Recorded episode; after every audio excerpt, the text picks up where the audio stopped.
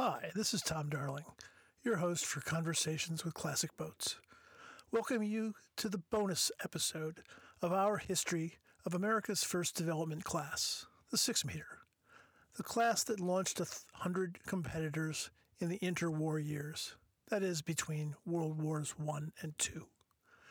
This was the class that nurtured the top U.S. sailors of the first half of the 20th century, that introduced America to team racing, and left a legacy of the most beautiful boats, designed by the most talented designers and sailed by the very best sailors. This is the greatest hits of the sixes bonus episode. And it all had its origins at a classically architected yacht club high above Oyster Bay, which even today is close to a pilgrimage site for this exceptional class of boat. That is Seawanhaka Corinthian Yacht Club, 150 years old here in 2021. Now, of all the boats on that club's wall, which is most memorable for me? It has to be Goose. All that history of winning, plus the most unusual presentation of an iconic design on the wall of any yacht club. You may have seen it in the picture in the gallery in the previous episode, part three. Of all the designers, whom do I most remember? Olin J. Stephens. Of the sailors, there are so many, but my personal favorite has a particularly unique thing about him. Who is the six meter sailor at the top of my list? Let's take a quiz. Remember, we had a quiz in the second episode on the Herreshoff Alerion. And the question is Name the only piece of modern racing equipment named after a person. Got it? Too easy, right? Of course. The Cunningham. Named for the one and only Briggs Cunningham, six meter ace, 12 meter pioneer, first and foremost from the Pequot Yacht Club in Southport, Connecticut. I learned about Briggs Cunningham from Carleton Mitchell's book, Summer of the Twelves, and also in Carleton Mitchell's photo archives on the summer of 58. In tab 54 of the Mitchell photo collection, I saw a chiseled, burly, compact gentleman wearing a Columbia sweater, the boat, not the college, and sitting to leeward, where I always, always told my sailing class students not to sit, never sit to leeward. No foul weather gear, not a hair out of place, looking quite like the Prometheus statue perched above New York City's Rockefeller Center skating rink. We will return to Briggs as he builds his reputation in the six meters from his first 1920s boats through the between the years of competing here and around the world. But first, our partners Windcheck Media with Windcheck Magazine, covering the waterfront from New York to Cape Cod. Pick up a copy of the latest March issue in your club or marine outlet. You can read part two of Finisterre and Fidelio, the S&S twins. Great photos. You can see it all on their website at windcheck.com. And keep an eye out for the Connecticut Boat Show at the end of April. We'll have a conversations table there at Essex and hope after this long, long time of remote communication to meet some of our loyal subscribers. Come in April. We'll have a surprise for you. And of course, our good friend Mad Martha at Team One Newport. Watch those entertaining YouTubes. But seriously, Team One has all the latest gear for you coming out of frostbiting or piloting your radio sailing boat, chomping at the bit to have a normal summer of racing, cruising, or just plain sailing. Check it out on the website. See what they have for you on the Friday night email and Sunday morning bargain blasts. It's team1newport.com. And don't miss Joe Cooper's interview in this month's Wind Check with Martha. The Pride of Huntington High School, 1978. Go Blue Devils. Now, remember the picture of the 1931 British American Cup Trophy? One of the most extraordinary I've ever seen a silver six meter encased in glass on a raised base, looking out south towards Sagamore Hill, the estate of the 21st President of the United States, Teddy Roosevelt, whose relatives and neighbors were early founders of Seawanhaka. When it came to yacht racing, Teddy was really more of a horse guy, and he had died in 1919 and never really was a sailor like his Uncle James down on Cove Neck.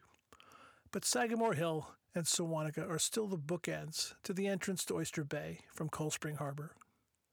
And of all the names on that BAC trophy, Briggs Cunningham is the one with the sailing story that intrigued me the most. Briggs Cunningham was born in Cincinnati, Ohio in 1907, a year before Olin Stephens was born in the Bronx.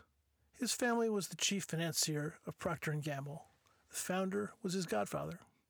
He had two avocations, boats and cars. He may have won more boat races than car races over his career, but the tally was probably pretty close. As we said in the opening, he is the only sailor that I know that has a piece of sailing hardware named specifically for him, the Cunningham. I've never heard anyone say, trim that Melges or ease that Elvstrom. Hey, don't sit on that Jobson. He was a driven sailor and an obsessed car racer. He was as proud of his many 24 hours of Le Mans appearances as he was of his sailing wins. He was in the seat of a racing car at age 56. Can you believe it? His sailing career started as an undergraduate at Yale in the dawn of college sailing. That probably warrants a podcast episode of its own. They sailed intercollegiately then in 8 meters and S boats. In 1924, his home club became the Pequot Yacht Club, Southport, Connecticut. He owned and sailed stars as a teenager. The picture that comes up on Google for the website of his beloved boat, Lucie II, is of a young Briggs in what appears to be a raccoon coat. That was the Roaring Twenties, after all. In 1928, coming fresh out of college, he came on the scene as part owner of an 8 meter with his future father in law, F.T. Bedford, a Standard Oil heir. 19 days before the crash of 1929 started, he married his partner's daughter, Lucie Bedford, whom he would always claim taught him how to sail and was a better sailor than he was. From there, the six meter became his ride. In 1929, he bought the crane designed Akaba and renamed her Lucie, of course, for his bride. In 1930, he barnstormed Europe and returned as one of the four members of the 1931 British American Cup team. His 1931 Lucie II, conceived at the peak of Clinton Crane's artistry, was the pace car for six meters for some time. See the picture in the gallery. She was winning races well into the 1950s. Today, Lucie's owner is Matt Brooks, who collects vintage boats the way Briggs Cunningham accumulated a museum of race cars. Witness Matt's restoration and campaigning of Dorade worldwide. The pictures in the photo section tell the tale of the tape for Lucie II. US 55, builder Nevins. Length overall 37 feet. Length on the waterline 23 feet. Beam 6 feet. A long 6. Big overhang. Tall rig. This was really the prototype for the third generation 6 meter. Briggs switched to Olin Stephens for fun, the boat fun, in 1936, and then to a boat named Lulu but one feels that his heart was always with Lucie too. In my research, I found many well documented sixes, but none with as extensive a website as lucy.org. Check it out. The Cunningham legend persisted into the 12 meter era when he was chosen as helmsman for Columbia in 1958. Carleton Mitchell's account of the summer of the 12s captures that drama particularly when Corny Shields' heart attack put the wheel into Cunningham's lap to skipper the first America's Cup in the 12 meters. Just a big six, Briggs probably thought in that Carleton Mitchell photo, sitting to leeward in his Columbia sweater and hat, not a stitch of foul weather gear to be seen. The legend is, after polishing off the tubby Sceptre in four straight, he went straight to the payphone and called his race manager at Watkins Glen, where his driver had just won the main race. As he was returning to his sailing crew, a reporter approached and commented, Gee, Briggs, that was a fine race. To which Briggs replied, cards on his mind, That's what I hear. I, wish I could have seen it. That's a total professional. Sixes of legend in the 1930s were increasingly from the board of Olin Stephens. First in 1938, the breakaway Goose, to be followed 10 years later by a sister ship, Llanoria. Gin, picture of which is in the gallery for part three, came right along the same time as Goose. These second generation Stephens boats were shorter, beefier boats, lower rigs, but with that same S&S slippery quality through the water, and a fifth gear of boat speed. When Goose came out in 1938, as we said, Briggs Cunningham had already moved from his beloved Lucie to fun. Alas, Goose and Cunningham would never collaborate. That's a shame. There was uncertainty in the air in 1938. Would there be another sailing season, or maybe two? Would there be time to build another new boat? In the world and on the water, there was great uncertainty. And looking ahead, this was to be the September of the Hurricane of 38. All of that aside, the six meter class was at the end of a building wave. Today, we might have called it an, quote, arms race, unquote. But it was keeping a depression bound boatyard industry hard at work. Before the war, filled their order book for minesweepers and patrol boats to stalk Nazi subs. Going into the summer of 38, all was right with the world. On Sunday, June 26, 1938, a new six raced for the first time, a boat that was to become immortal in Seawanhaka and six meter history. This was Goose, designed for George Nichols. That day, she finishes third to Totem, the Luders boat, which, driven by Mike Topa a few years back, we dueled with in our Alerion in Nantucket's Opera House Cup. And fun. As we said, built for Briggs Cunningham. And Goose did not win her first race until July 10th, when she defeated Totem, Jin, the contemporary to Goose, which was the Olympic runner up in 1949, Saga, along with Star Wagon, which was a self designed craft of the Whiton clan. In trials for the Cup Series in midsummer, Goose won three of four and was selected to defend the Scandinavian Gold Cup over fun.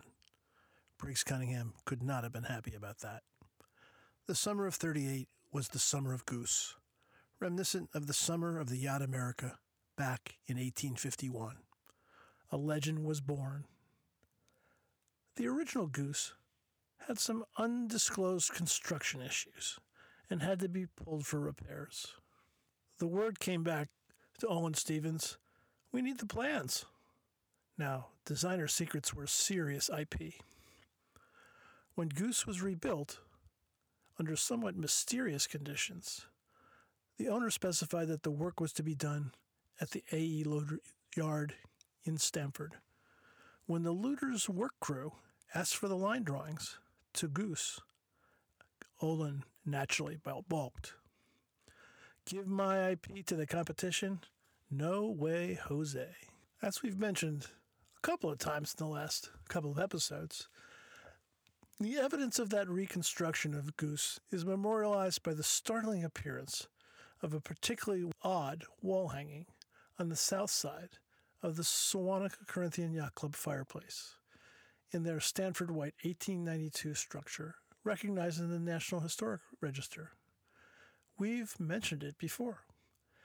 It's a six meter stern, says Goose, hung on the wall like the hunting trophies preserved in Teddy Roosevelt's library at Sagamore Hill across the harbor.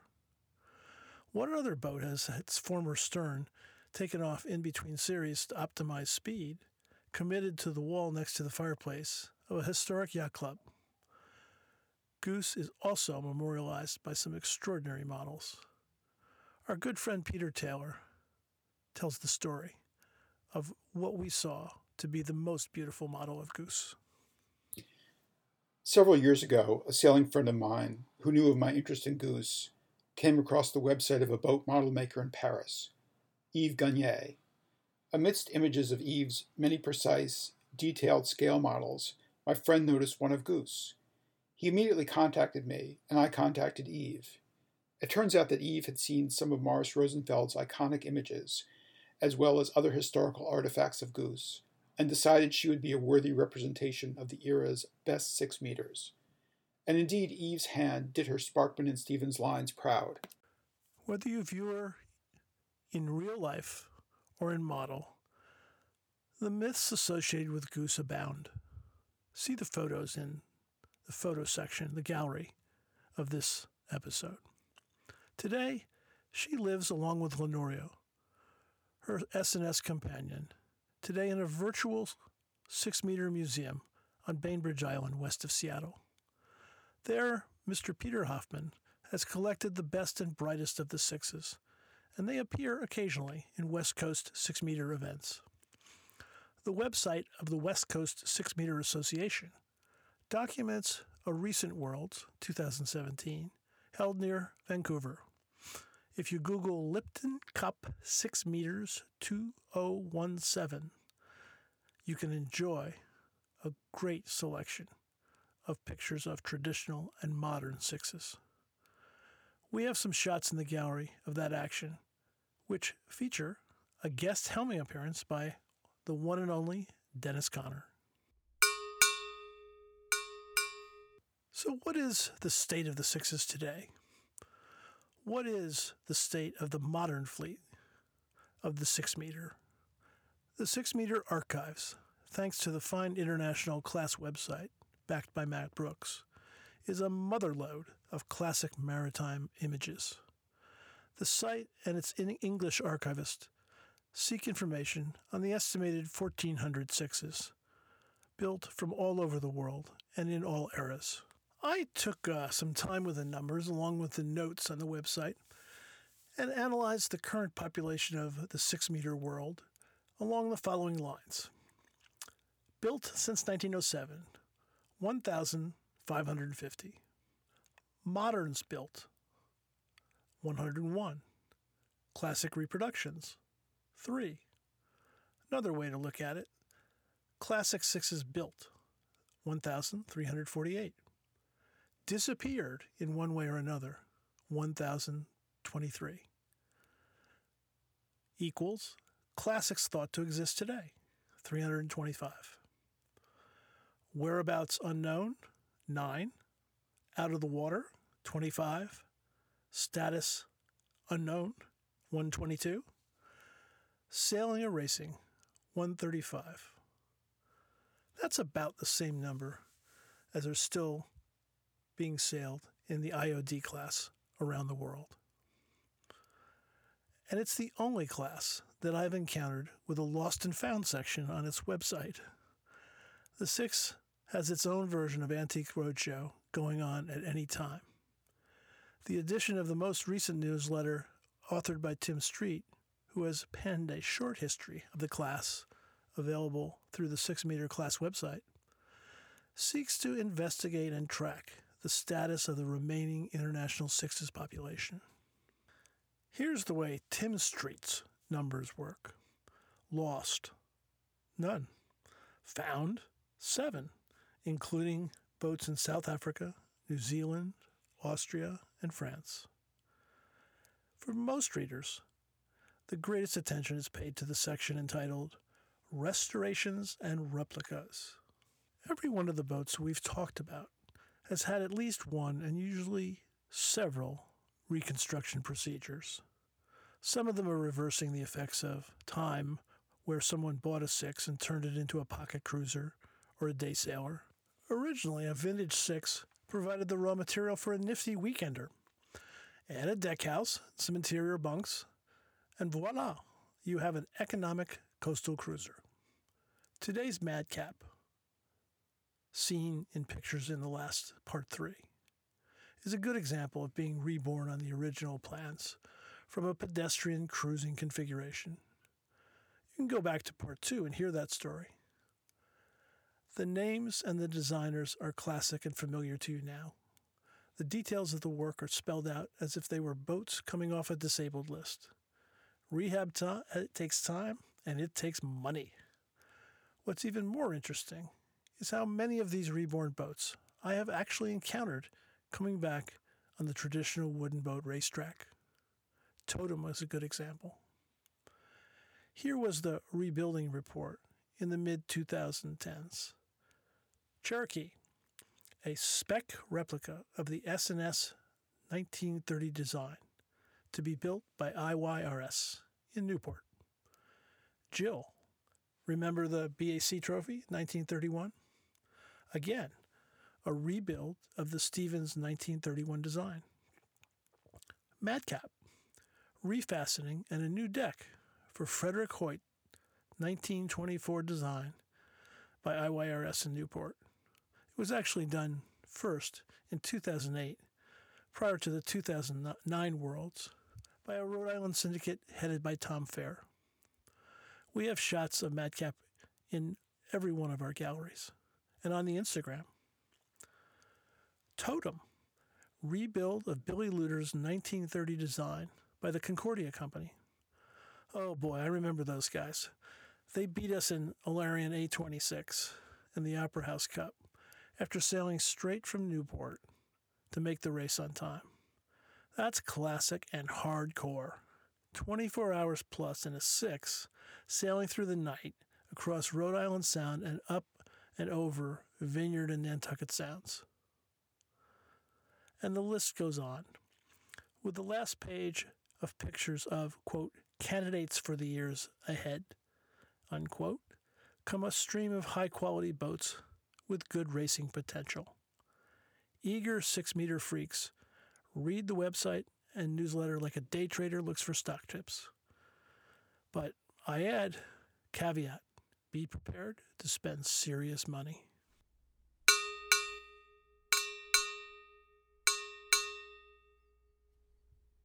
Roll the tape forward now to the 21st century.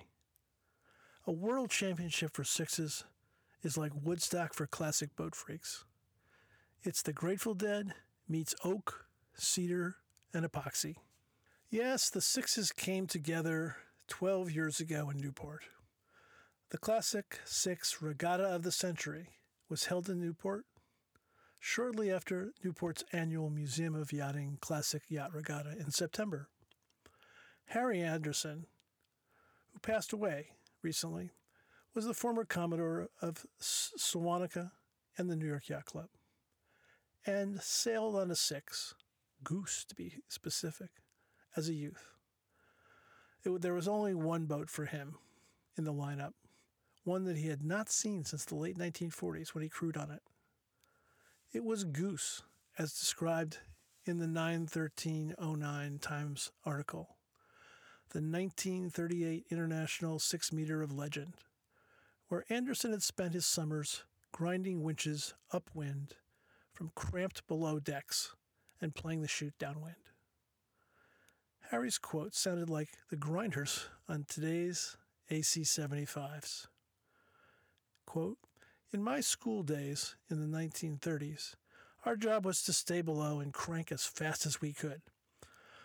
All we could see was sky looking up from the deck.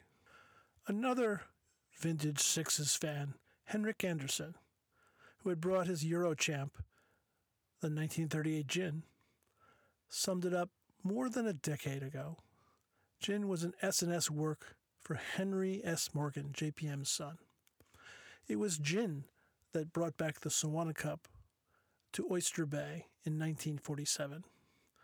The oldest cup in America was then defended in 1957 by Goose, which was the last six meter to race for the Seawanhaka Cup. Fitting that the first match race cup initiated in America occur just before the restart of the America's Cup in 12 meters in 1958. Henrik Anderson summed up the eternal attraction of the sixes in the golden age and today. Quote, I am attracted to the beauty more than the racing. If you ask a four year old to draw a boat, it looks like a six. Everything is in right proportion. It's what a beautiful boat should look like. Now, I want to come back to Bainbridge Island, which is a commuter island suburb across Puget Sound from Seattle, where I can only describe what, what I see in pictures as a senior care facility for famous sixes. This is a private boatyard dedicated to bringing back the great sixes. We should all recognize the contribution of the Seattle family, the Hoffmans, in the conservation of these thoroughbred classics.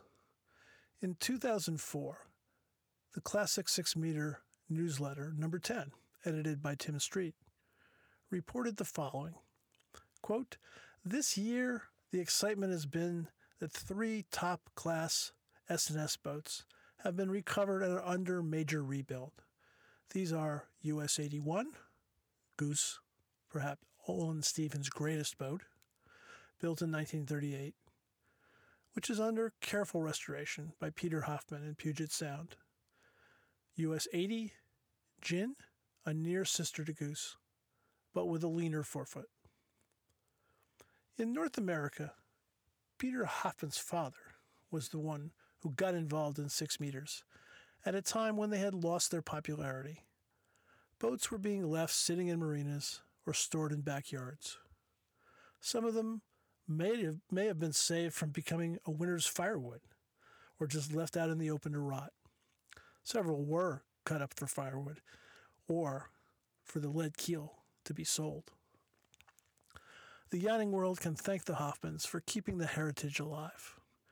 In the 2000s, they acquired seven unwanted and unloved sixes, as well as the great Llanoria and Goose.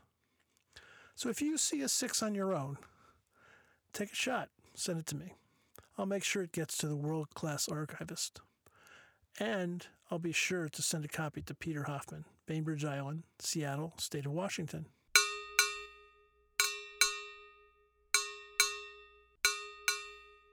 So, we've come a long way from 1890 to the present. Remember to go back to all four episodes of this series and listen and re listen. That's really the beauty of the podcast medium. It's like the golden age of radio. Sit back, relax, take it at your own pace. Conversations with Classic Boats is on demand on whatever device you choose. The recent New York Times section on the media industry shows the fascination with narrative audio, aka podcast, and compares it to television in 1949. Interesting. But relax, listen, and enjoy. Subscribe wherever you get your podcasts. Get it on Apple Podcasts, Google Play, or the website at conversationswithclassicboats.com and keep those suggestions and photos coming. In the next months, we hope we'll be moving towards a quote normal sailing summer. We're going to diversify a bit in response to, li- to listeners' suggestions. We're going to bring in our friends in the power area in the vintage boats. We're going to look at big and small. We're going to go to some new regions of the country that have been inaccessible during this difficult last year. We'll be profiling a historic rival of two megaboats, one from S&S, one from Herreshoff. See if you can guess their identity. We think you'll be absorbed in the mystery of what we call Hickman versus Hunt, in search of the origins of what America's most iconic design, the Boston Whaler, brought to the 1950s and look forward to a couple of new podcast formats.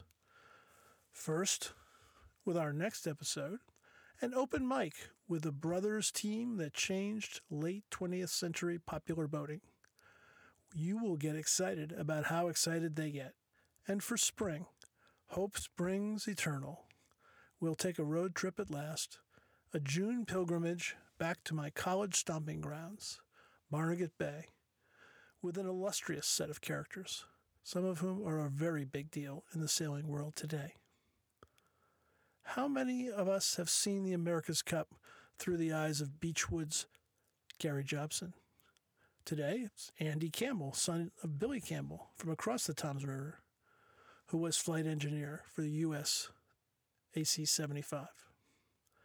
And we'll see and talk with my old friend Willie DeCamp, the professor of Mantoloking, so dedicated to his Save Barnegat Bay cause. So, as we move to summer, take precautions, cross your fingers. Now, a few corrections from prior episodes. This one from Finisterre and Fidelio.